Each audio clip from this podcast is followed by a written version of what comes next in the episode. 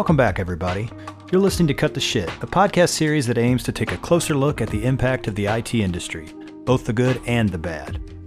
Cut the Shit is brought to you by Plow Networks, a managed IT services company based just outside Nashville, Tennessee.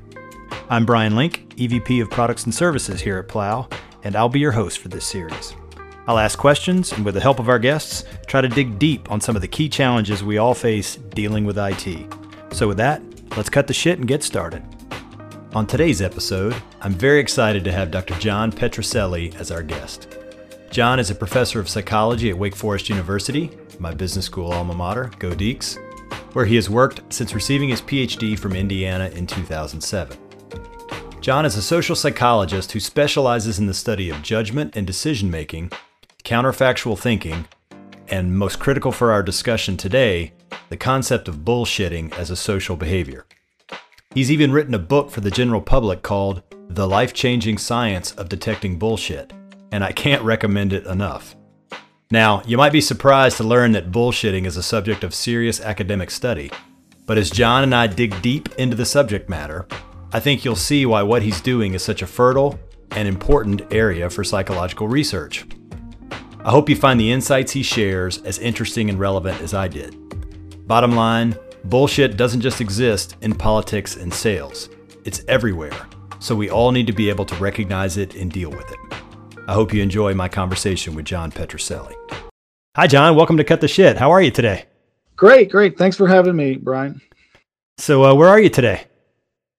I'm at my office on Wake Forest University campus.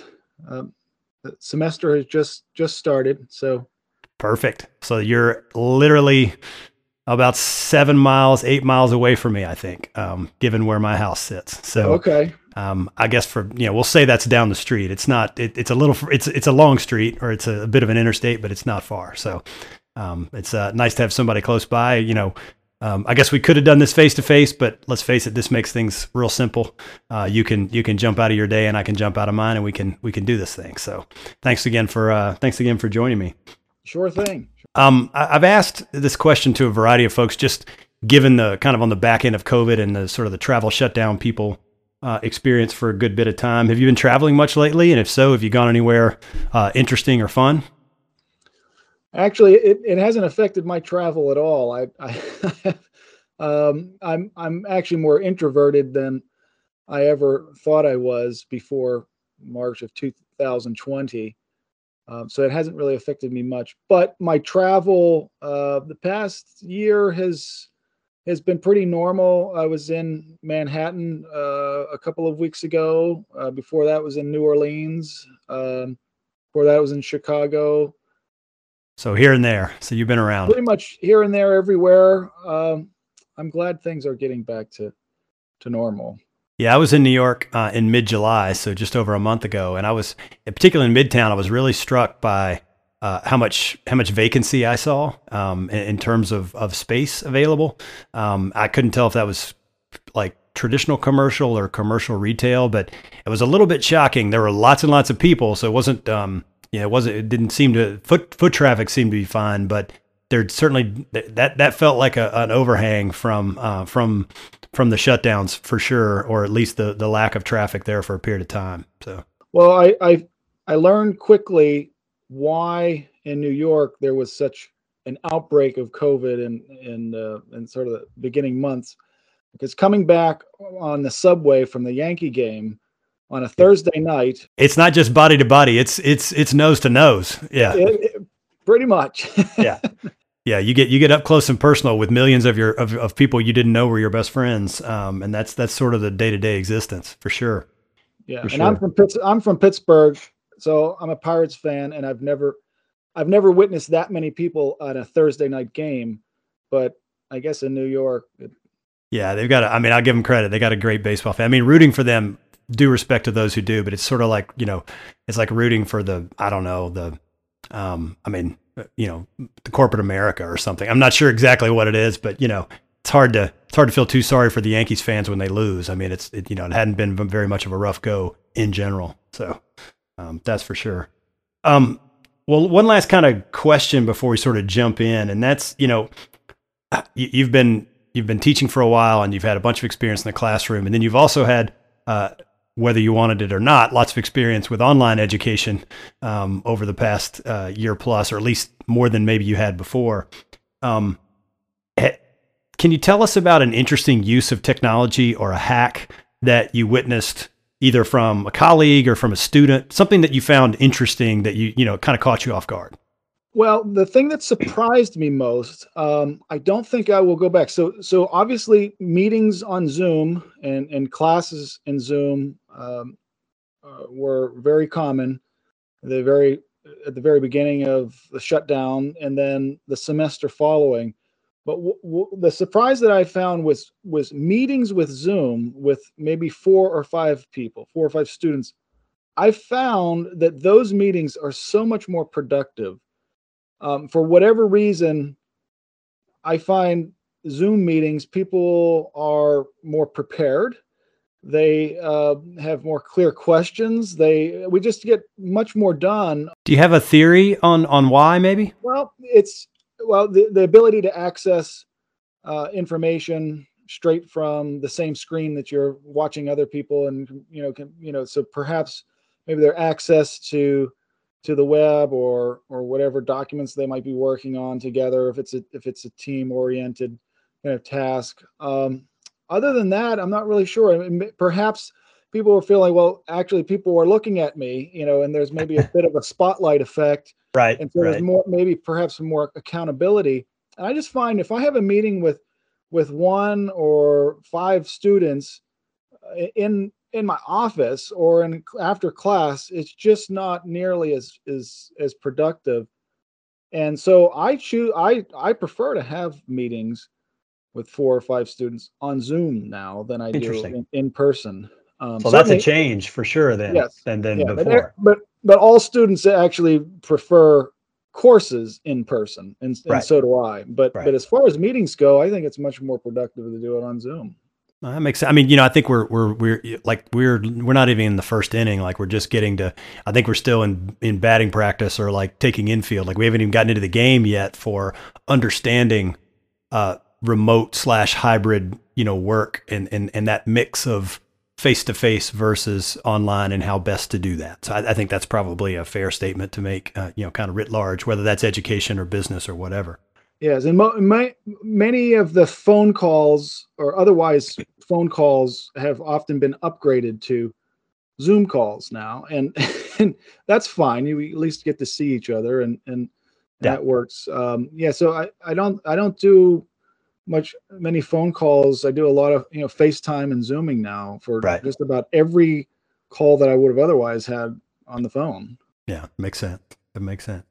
All right, well, let's kind of jump in. Um, let's get to the main event. Um, to get us started, uh, you mentioned you're at Wake Forest. Uh, you're a professor there. Give us a quick thumbnail sketch on your background and how you got started uh, as an academic slash researcher.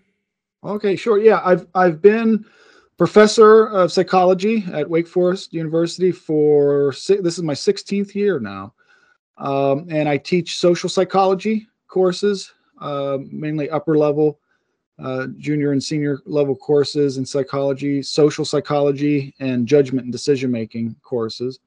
Uh, and that's that's where my background is in social psychology, judgment and decision making. Um, and I I I think I stumbled into the career. At first, I thought I wanted to help people, you know, and and be a counselor and a clinician. So you, you know, started off in that in that direction. Yes, yeah, I was I was more than more than halfway through a PhD in counseling psychology before I came to my senses and and realized I was much more of a, a, researcher and writer than I wanted to be in, in the in the clinical arena. Um, and so I switched specializations to social psychology, and I boy did I, I made the right decision because it's just the the field is really wide open with with so many rich ideas and um, the focus on experimental psychology in, in within social psychology is really where it's at. I think that um, it gives us the best answers to the research questions that we that we have. So um, a, a, a, popular question in social psychology is, um, you know, which which which persuasive technique works best for this person under these circumstances and these conditions. How do how do we get attitudes to change? What's the relationship between attitudes and behavior? I mean, that's a that's a classic social psychological question, persuasion and influence. And I, I just became fascinated with it and and and the tie-in with um, experimental approaches to it. So it's not just my theoretical perspective or my own personal opinion about what works. I have to test, you know, through an experiment whether or not the technique works. And and I just have a lot more respect for for that approach than uh, you know your armchair uh, Monday morning uh, quarterbacking on on on what actually works. I just think that's much more useful to the world um, than uh, just my my ideas. Well, I think that's a that's a, that's a nice um, I think lead in to sort of the, the, the the topic at hand today, and we'll talk some about your book, but I also think um, the applicability of that in the business world because again, this is a podcast. It's a business focused podcast, right? We talk about we're we're in the information technology world, but we often get into broader topics because whether you're a manager or a you know a, a, an individual contributor in a technology business or a, a, manufacturing business or a services business, at the end of the day, a lot of these kinds of things cut across, right? How do you make good decisions? How do you decide, um, you know, what's true? You know, I, I, don't know about capital T true, but true as far as we know it within the context of the scientific method and some of those things. So we'll we'll definitely get into that um, as as we dig. So, given well, first, congratulations on finding making that pivot before you got because it can be tough in academia. You know, you can get you can get too far down a path, and oftentimes it's tough. And it sounds like you know I know from our previous conversation you paid a little bit of a price for that decision in terms of your in terms of your time to to the job market and some of that. In fact, if I remember correctly, your mom or dad gave you a hard time about were you ever going to actually get out of school and, and get a job or something along those lines, if I remember correctly. Everyone, including some of my advisors, told me not to do it. You know, just finish. Right. And you're too far down the path. Keep going. Don't don't stop. Right? Yeah. Yeah. And be, being a graduate student for ten years is is not recommended. Uh, uh, certainly not financially either. So. Yeah, those stipends really. Those stipends are really. You can really. You can really uh, uh heavy duty fund your 401k there with that. So. Yes, but I, but I made the right decision in the end. I think. Oh, that's great. Well, so tell us a little bit about. You've mentioned some general kind of aspects of social psychology and some of the things you're focused on. Tell us about your current research focus. Let's drill down a little bit. Um, you know, and this isn't a G-rated pro, uh, podcast, so feel free to use uh, the terminology as you do uh, in your current work. Okay, sure. Yeah. So my main focus today is is the behavior of bullshitting, and trying to understand the behavior, the social behavior, to better position ourselves, give us a better vantage point to to better detect bullshit and dispose of it properly. Um, and so I had done the first half of my career, I focused primarily on counterfactual thinking. So your would have, could have, if only thoughts that we mentally run through our minds and mentally simulate and sort of play out the consequences. You know, if only I had worn my red sweater, I didn't know that was her favorite color. If only I'd worn my red sweater and my green sweater, I probably uh, would have gotten her number and right, she would have gone out. That that kind of thinking, you know, always playing into some better reality than actually occurred. And I and I had a lot of data that I was looking at that that considered the relationship between counterfactual thoughts, learning, memory, and decision making. And I had uh, treasure troves of data that that really didn't make much sense. Um, and it and it dawned on me after reading so many of the the written examples that people were bullshitting themselves quite a bit. yeah, I want to I want to stop right there because you you just made a, a you you used a phrase that I think is important to get out front right now and that's you said people are bullshitting themselves right and that we tend to and, and i think this discussion will will cover a couple of different angles but before we get too far i want to make sure that the audience understands we're not just talking about other people bullshitting you, although that's part of it, it can be just as problematic in you bullshitting yourself, if I remember, cor- if I understand correctly. Yes, actually, the the biggest bullshitter that we will expose ourselves to often is the self. Um, we certainly get it from all sources and from every angles. Um, and and what I mean spe- specifically um, about the the substance of bullshit is is one in which it occurs when people communicate something either consciously or unconsciously um, intentionally or unintentionally they communicate something that has no connection no regard for truth genuine evidence or established knowledge. So so the behavior of bullshitting often comes out in a very broad array of rhetorical strategies, all designed to help us sound like we know what we're talking about. Um, and, it's they're often used when when we want to impress others or we want to influence, persuade others, um, embellish something, or just simply sound like we know what we're talking about. Right, and that last one feels very, very, uh, you know, I think uh, ubiquitous, right? The idea of making sure, you know, we all want to feel like we know what we're talking about, right? I think that's that's tough. Um, before we get too far, um, because I sort of cut you off, you were talking about the kind of the first half of your career was not focused on bullshitting. You kind of got you, you sort of got there. What was the spark? What was the transition point from the earlier research into the sort of it's not necessarily a new line, but it sounds like maybe an application of some of the earlier work Yeah, know, I was looking for an explanation for why the data didn't make sense. And it seemed as though no matter what the outcome, the actual outcome for an individual was, um, you know, I I could have gotten an A on an exam, but I, I got the B plus, and here's why. If I did this, you know, and no matter what the case was, participants in my studies often seemed to think that they had an entitlement to a desirable outcome you know no matter if if they had just thought about the situation long enough they deliberated long enough that they would make the right decision. There never seemed to be a, an entertainment of the possibility that maybe it's just not in the cards for you you know? Right, right. you you would have never gotten that number brian and you never would have had an a no matter how long you studied.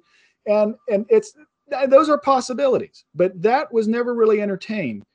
Um, and so earlier research suggested that well counterfactual thinking it helps it helps you to plan for the future. It helps in learning. It helps you make better decisions in the future. And it was seen as a good thing right yeah, yeah. that would be a good thing. But what what a lot of research that i've conducted and many others have conducted is people do not learn from experience as quickly as you might expect them to. They actually tend to make the same decision over and over and over again, expecting to get a different result. And uh, and I just thought after reading Harry Frankfurt's uh, seminal paper on the subject of on bullshit in 1986, um, I couldn't find a better explanation. And and it is his definition that I use in my own empirical research.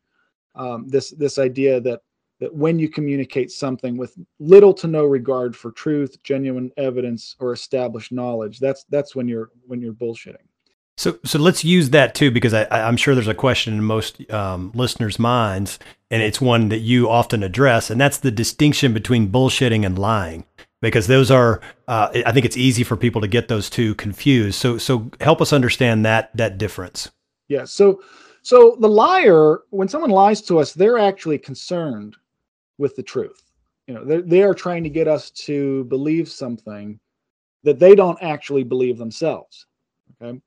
But in the case of bullshitting, the bullshitter doesn't really care, doesn't have any interest, and is not paying any attention to truth, genuine evidence, or established knowledge. Okay. So uh, the the liar again is trying to communicate something that to as far as they know is false and they don't actually believe but the bullshitter often does believe what it is that they are communicating. Um, and it's not necessarily incorrect. So sometimes just by chance uh, by accident the bullshitter says something that's actually correct. A broken clock is right twice a day phenomenon? Yeah. Yes. But, but in those cases if they're truly bullshitting and, and not lying, even the bullshitter wouldn't know that what they're saying is actually correct because they're not paying any attention to truth, genuine evidence, or, or established knowledge. But but there's also a very important social reaction uh, difference to lying and bullshitting. So so when people lie to us, we're not particularly happy with it, and there's probably going to be some consequences. At minimum, uh, they've lost our trust, right, and our perceptions of their honesty is is just gone. And so there are there are severe consequences for that. But but when people bullshit us, we tend to kind of pass it off as like a mild social offense, and we assume that it's harmless but but that's that's where we can't be more wrong is, right. is assuming that it's that it's that it's harmless yeah, we'll get we're definitely going to get to that because I want to talk some about this idea of evidence based thinking and some I know some some antidotes or we'll get to some bullshit detection and sort of some of the things uh, some of the tools that you um, that you've identified. Um, I want to take one kind of uh, I want to talk some just a bit about the professional situation um, for you in terms of how this has gone down. Um, you know, being in academia, it's not the most it's a it's a very serious uh, in general a very serious profession. I, I, don't mean that negatively. I meant it has a tendency to take itself very seriously because it is. Um, it's also known for you know dense um, difficult to follow language oftentimes academics talking to other academics not to the general public. So i'm curious the reaction to uh, you know, a serious line of empirical research based on the concept of bullshit. Uh, how how is that? What's what's the faculty meeting like uh, in that in that sense? Yeah, it's funny. It, uh, there was actually this. I started this work about ten years ago, and I I talked with some of my colleagues about it, and you know, we we share research all of the time. We sort of know what what each other is doing, and and among my colleagues, I had such wonderful support and interest in what I was doing. Okay. So it's it's always been wonderful, and they've always been, wow, we, he's studying bull, he's studying bullshit, right? But um, that's really interesting and and great support. Now, outside of my colleagues, with the rest of the uh, with the rest of the enterprise of, of academics and, and especially in psychology, most social psychologist, um, uh, consumer psychology in, in business, um, communication sciences, um, even even health psychology. They, they really did not know how to respond to what I was sending in in my my research to you know to publish in the major journals within the field. Um, and I had more desk rejections than I I ever had. I only had one paper ever desk rejected before I started doing my bullshitting research. Now, what does desk rejection yeah. mean? So that, that means that that the paper won't even be reviewed. You your your your your manuscript is already uh, with without any review. They've rejected it. they just looked at the title and said no go. Pretty much. Um, and I had only had one of those in my entire career, and it's it's funny that that actual that first desk rejection was then I, I later revised and added another study and that paper is actually now published. So but with with my bullshit work i've had such great difficulty getting it published. And i believe it's some of my my best work and it's it's of the same standards that i would have any other experimental work. But uh, so there's been a little confusion as to like well, what what is it um, and and what am I trying to do? Am I trying to be cute or am I trying right, to right. be am I trying to be intentionally provocative? And that's not it at all. I I truly believe that bullshitting is our is perhaps our most pervasive social behavior there is because by definition it's almost impossible not to do. I mean it's, right. it's we cannot have well-informed opinions about everything Right. It's impossible. Yeah. Unless we just don't, unless we stop talking, which we are not going to do. We are by definition. I mean, humans are both social animals and bullshitters by nature. By nature, I guess would be the would be the corollary to that. Correct. Yes, absolutely. And it's almost like breathing. You know, and we and you have to you you know if you're if you want to be a factor in a social situation you know or um, you don't want to be just a wallflower at some point somebody is going to expect you to share your opinion. And so we we often feel as social animals that we are that we have to have an opinion about everything. Right. Can't be i don't know or i'm just not i'm not that interested in that. Like i think about other things. That's, yes that's that's boring. So right, right. that's, exactly. that's just too boring. So so people feel obligated to have an opinion about everything but they know very well that it's impossible to have a well-informed opinion about everything Okay, so let's dive in a little. You've given us, you've, you've kind of given us a little bit of a taxonomy of bullshit, but let's let's maybe get a little more specific um, in terms of identifying bullshit. You mentioned them earlier, but what again are those key characteristics? How is it that we, how is it that you classify something as bullshit?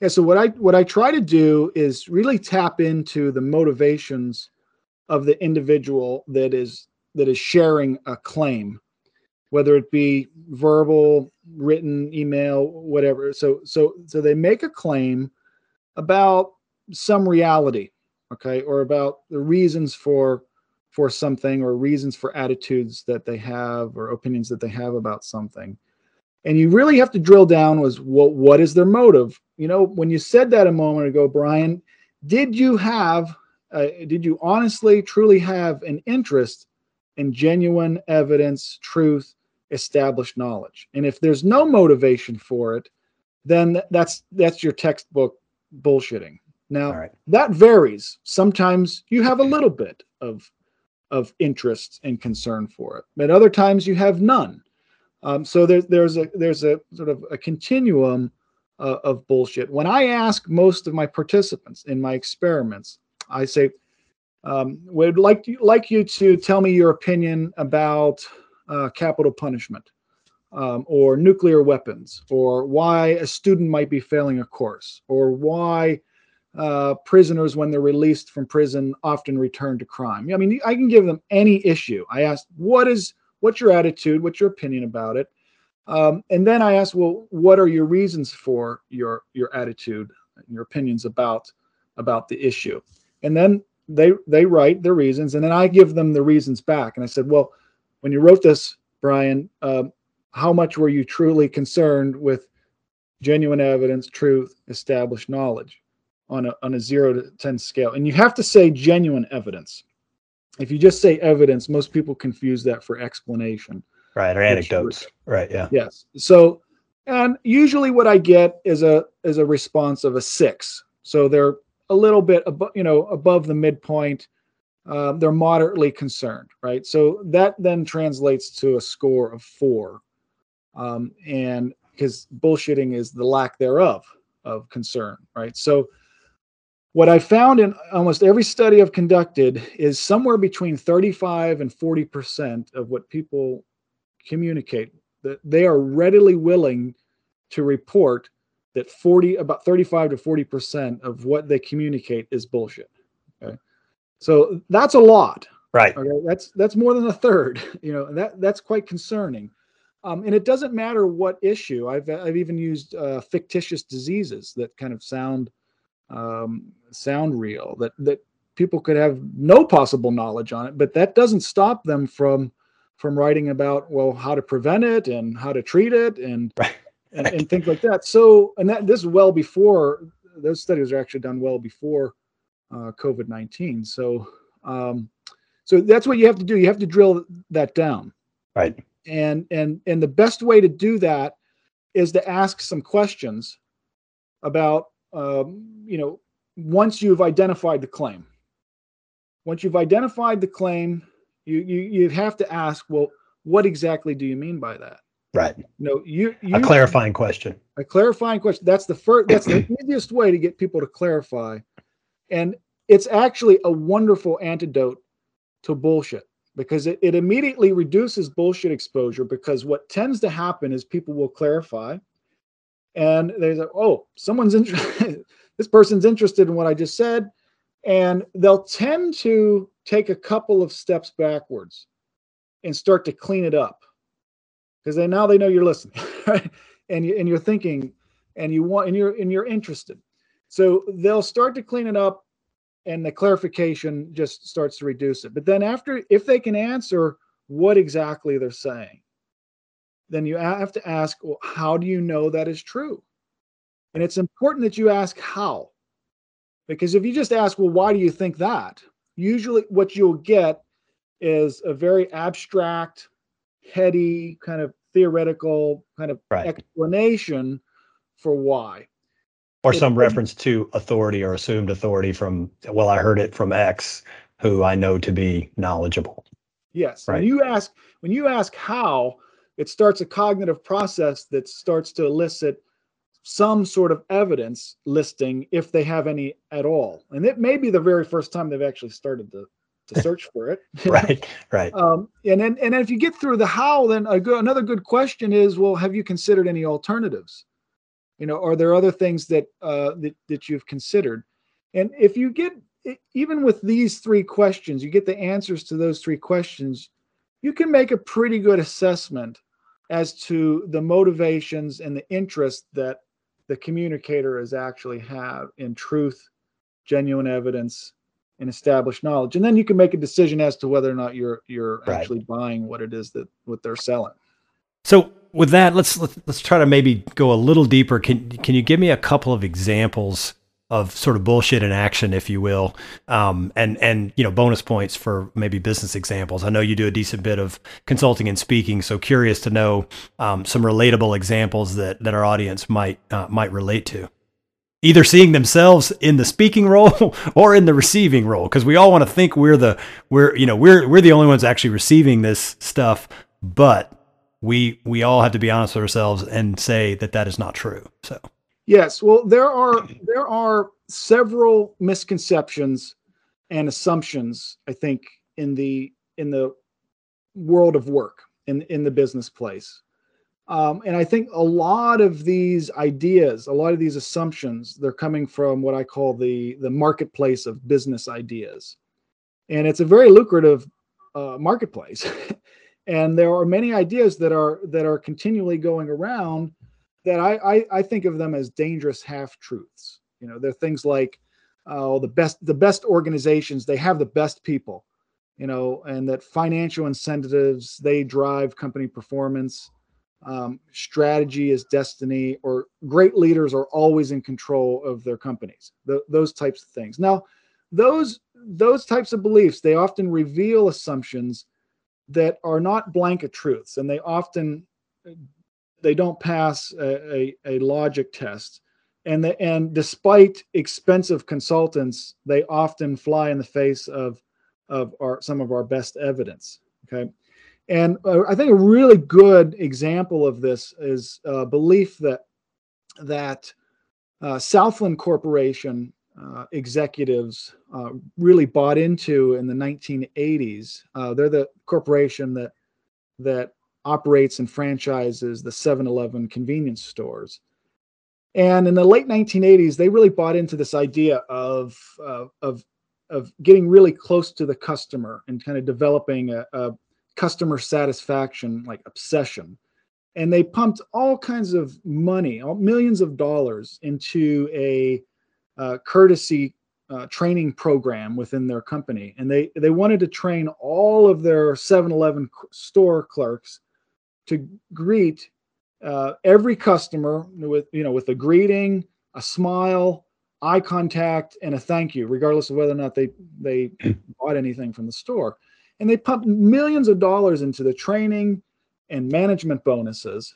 Uh, and the, it, it, was funny because even the whole thing at, at the end was um, capped off with a big uh, event with they, they called the thanks a million contest where where regional managers that had already won of regional courtesy campaign contests ha- were eligible for a one million dollar uh, prize, a drawing.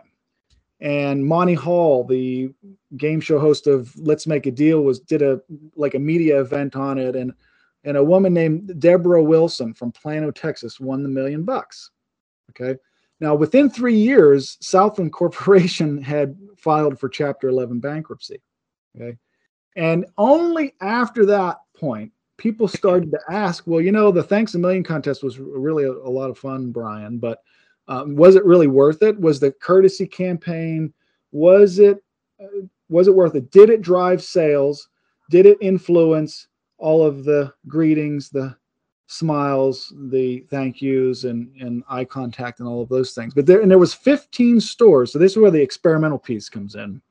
There were 15 stores that had escaped the training program, the courtesy training, and so it was decided. Well, we're gonna we're gonna use these 15 stores to determine through a field experiment whether or not the training actually increased the courtesy measures and whether or not it drove sales. Okay. Again, it was like a control group, basically. Yes, there was only there were these are the types of questions that were asked only after everything had ended, right? so, so what what happened is that half of the stores were assigned to get the training, half of them were assigned not to receive the training, and then sure enough, within like ten weeks, the smiles and the greetings, eye contact, and the thank yous those all increased, but only from the stores that had received the training. What they did not expect to find was that the the other half of the stores that hadn't received the training actually increased significantly their sales relative to the stores that had been trained. So it, it, turned out that all of these courtesy measures only resulted in really long lines and a, a bunch of grouchy uh, customers waiting too long to you know get their diet coke and their uh, fuel yeah. and and get yeah. in and out of there. And it turned out that most 7-Eleven store cust- customers they equated high quality with quickness. All right, and Speed. this is some this right. is something yeah. that, that would have been uh, uh, really well. Southland Corporation really would have done well to find out from their customers. Well, what did they define as high quality service before they they launched all of this? So, but but if you track this back, where did they even get the idea for all of this uh, this customer service obsession, it came from the Southland executives' obsession and their infatuation with Peters and Waterman's classic book In Search of Excellence, which recommended to managers to get really close to customers and develop this service obsession.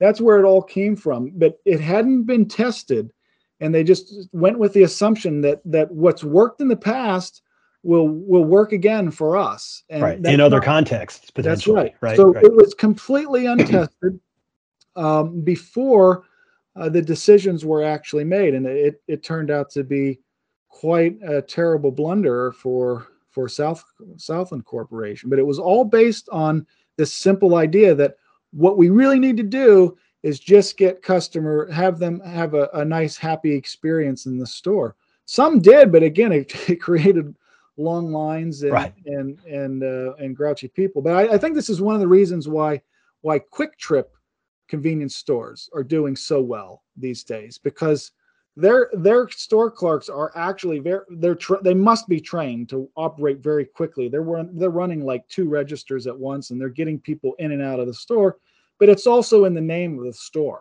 You know, right. Kwik Trip. So, right. so, so customers know yeah. what it's not set up for you to linger, right? It's it's aligned with the customer's interest. They're stopping off of from wherever they're trying to get back on the road. Which, while it sounds like common sense, I mean, one thing we know about common sense is it's not always so common, right? I mean, that's that's still that's a story in life that's pretty consistent. So, um, let's you know one of the things that I think as if I'm sitting in a chair listening to this, I'm thinking, okay, this is this is really interesting what I'd love for John to help me under, you know, build up my bullshit detection capabilities, right? And you just talked about some questions um, that that I would say are general, right? They apply almost to every almost every circumstance. So let's go into maybe a few specifics as it relates to business. So, what would be some specific tactics if you were, you know, to employ if you're someone who's a buyer inside an organization? You've got to buy goods or services from uh, an outside uh, an outside company or and then we'll talk maybe a little bit as if you're a manager or hire of people you know so you're in the you're in the recruiting side trying to trying to bring somebody in.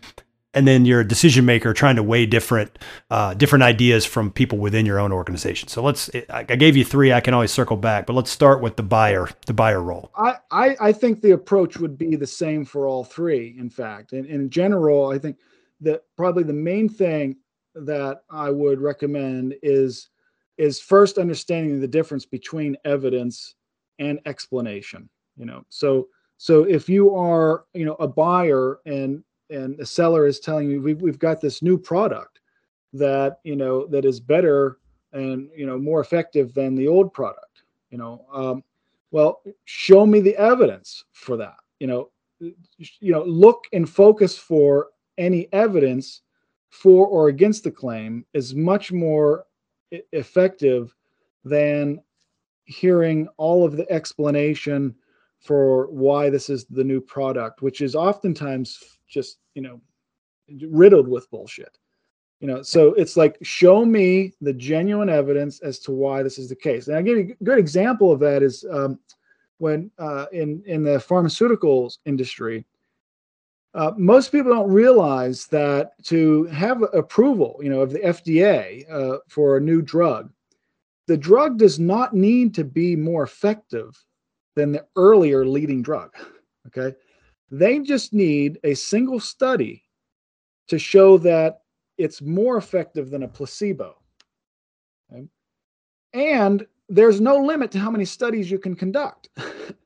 you know, and and the the standard statistically today is that is that you have to show a difference between a placebo condition and the actual drug, and the likelihood that there's a difference um, that's just due to chance is less than five percent.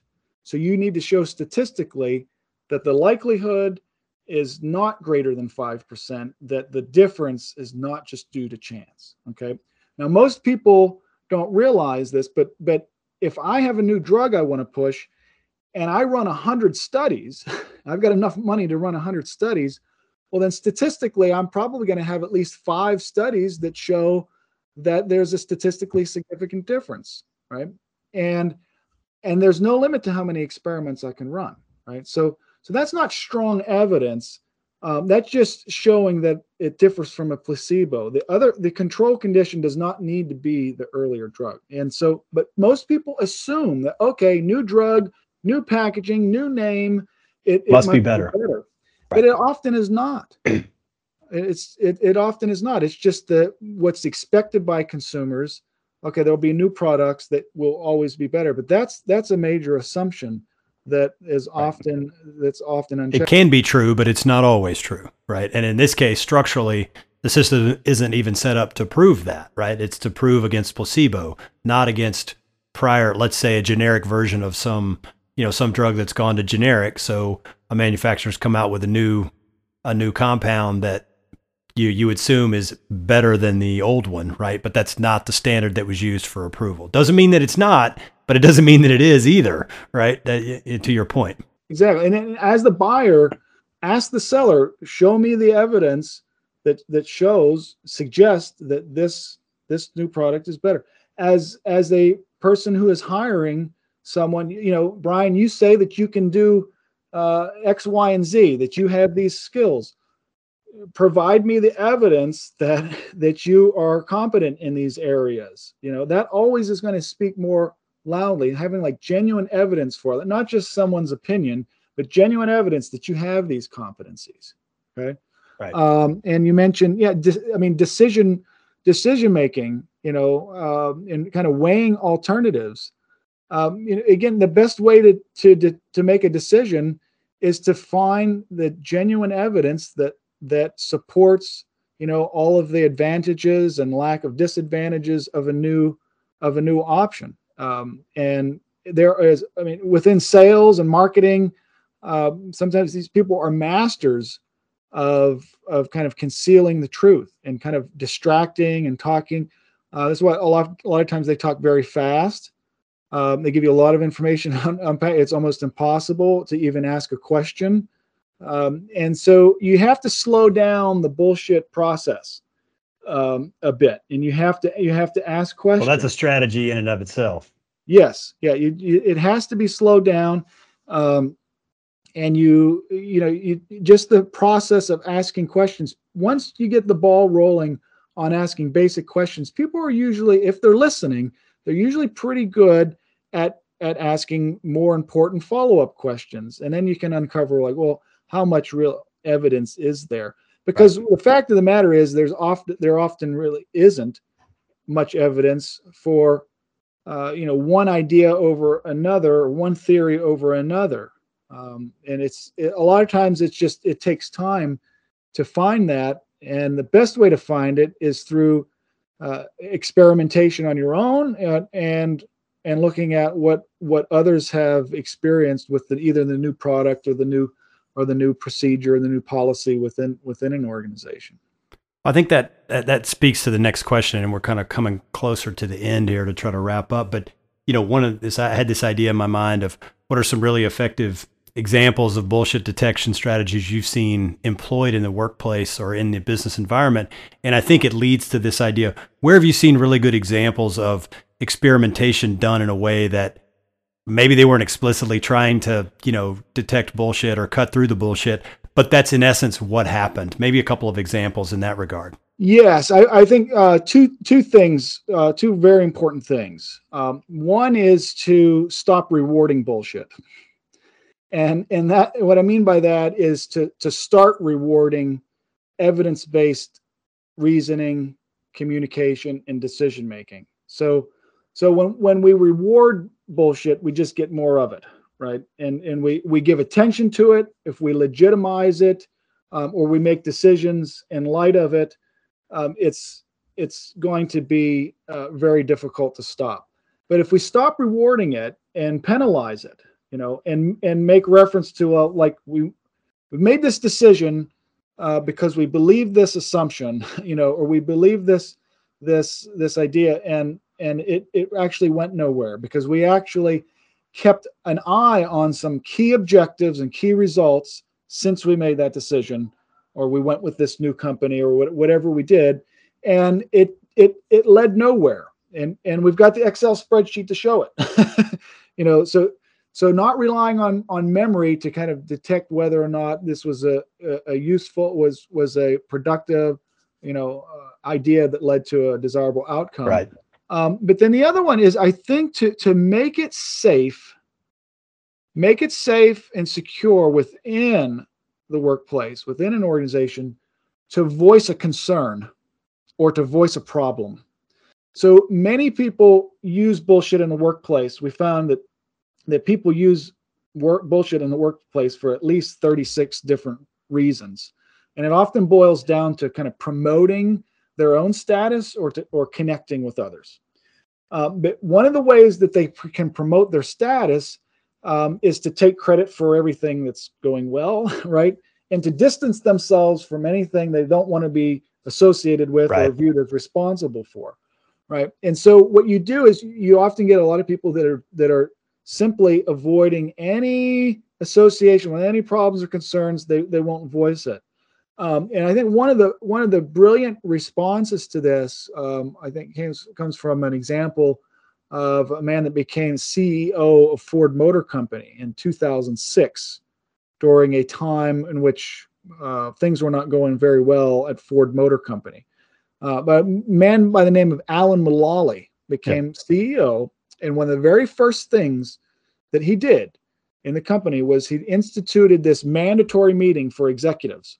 And in this a mandatory meeting in the Thunderbird room, uh, they, they had to uh, report their status using a, a, a three color coded kind of scheme. Uh, green for everything is go- going very well in the company and and or within my unit and and projects are going as planned. Yellow meant that uh, there's a potential problem, and red indicated that there's definitely a problem and there's no immediate known solution. Now it took a while. It took about eight weeks for the executives to to begin to trust the system because as you can imagine, it, Ford Motor Company, the the bureaucratic and factionalistic culture that was in place for decades was still alive.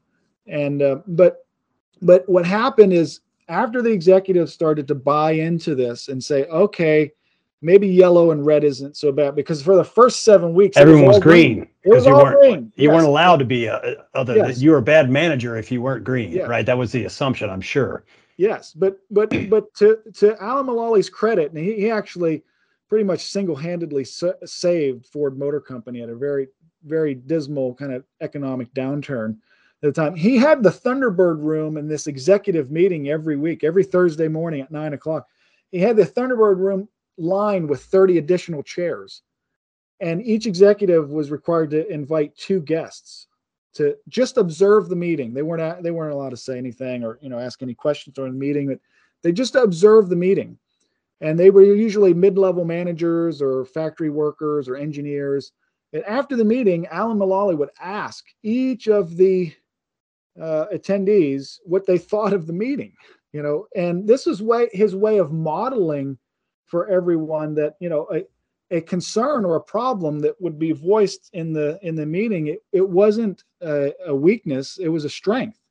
You know, this is one of the only ways to kind of replace uh, sort of some of the incorrect, you know, conventional wisdom that might be floating around as dangerous half truths, um, you know, with with within an organization. And so he made this this security uh, and this safety of kind of uh, allowing people to have a problem, you know, because problems inevitably arise and concerns inevitably arise, but to make it okay and to not say, all right, you know, not to kill the messenger, right? Uh, but because then once those the realities, okay, this the, once the truth is revealed, then it then it's possible that everyone can work together um, to to make a you know to find a solution, and that's exactly what happened in the very first meeting, in which uh, a man by the name of Mark Fields displayed the first red light in the in the eighth week of the of this of this executive meeting.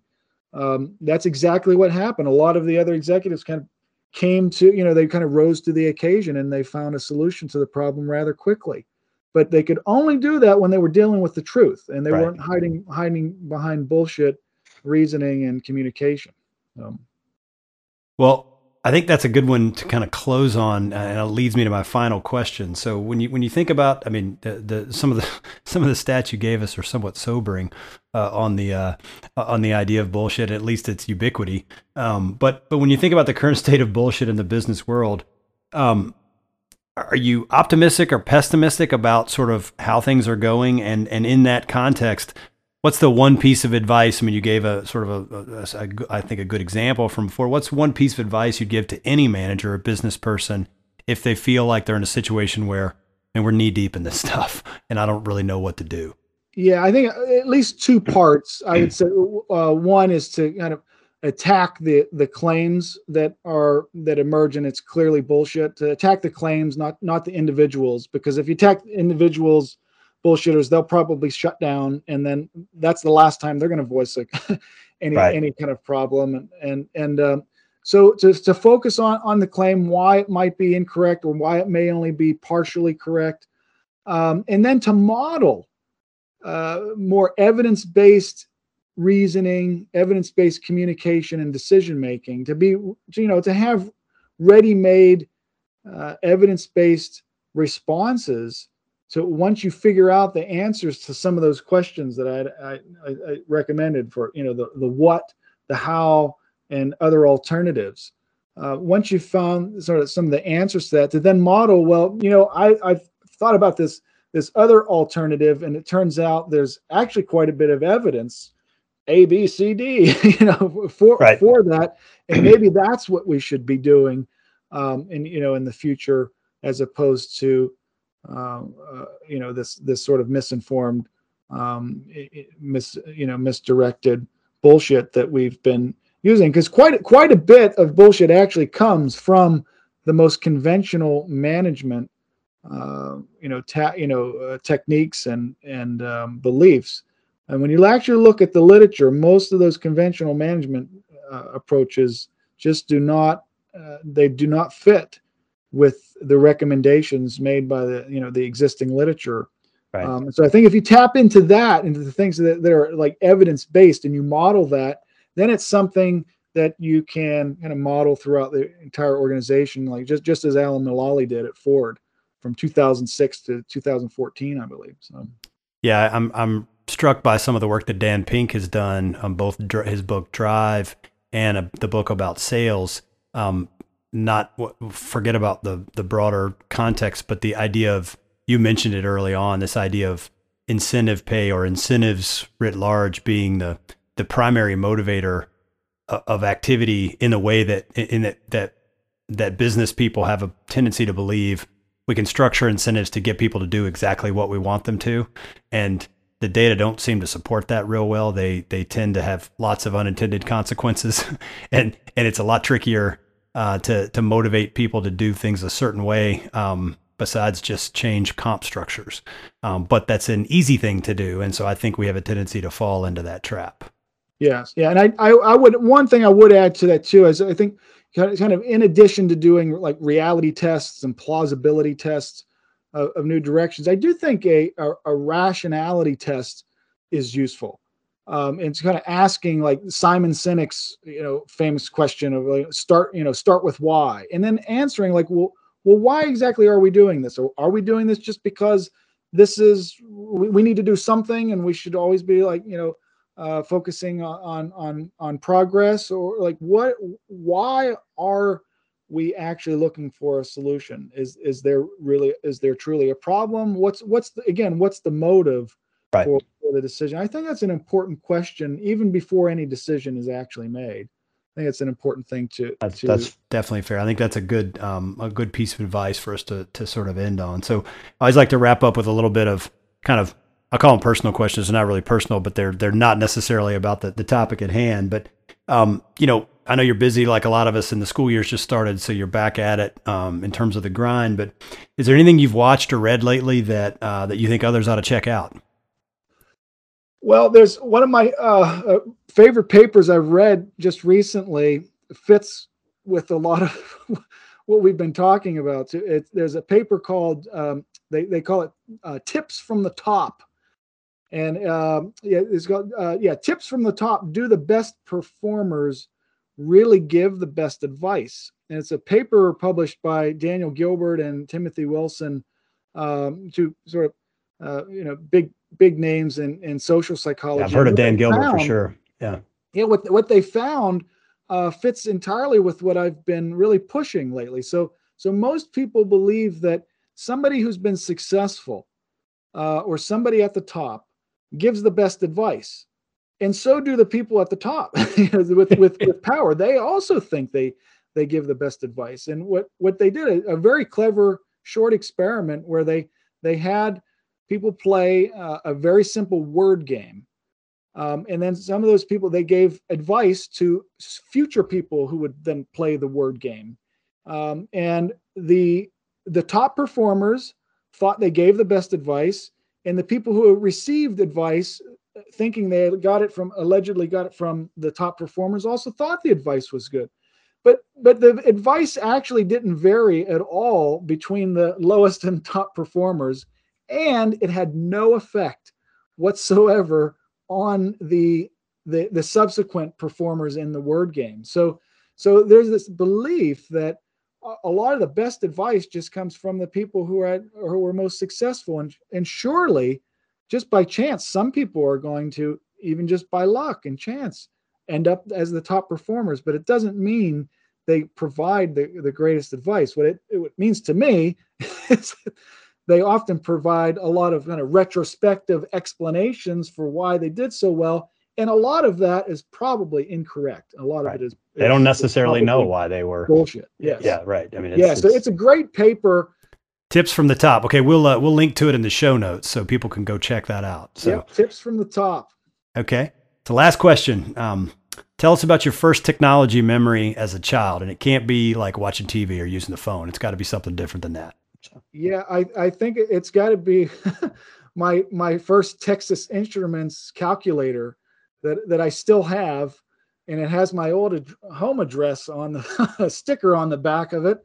Um, and I I still only know how to do about three or four things on that, but uh, I, I, can I can find the cosine and um, uh, and and find a couple of algebra uh, answers and, and and things on that. And and uh, my, now my my daughter uses a a, uh, a Texas Instruments, um, and it it looks uh, i don't even want to try. It's it's so souped up now it's it's it's uh, changed quite a bit over the why do you think that memory sticks in your in your brain? What is it about that versus other things that why do you why do you why did you why do you think you flagged that one mentally? That's probably the beginning of of my understanding of baseball statistics and also uh, i figured it had to be something relevant like that now we're starting now we're getting somewhere yeah, yeah. statistics go hand in hand with with experimental social psychology. Um, so we, I, I, I calculate, you know, uh, statistics in in the social sciences almost every day,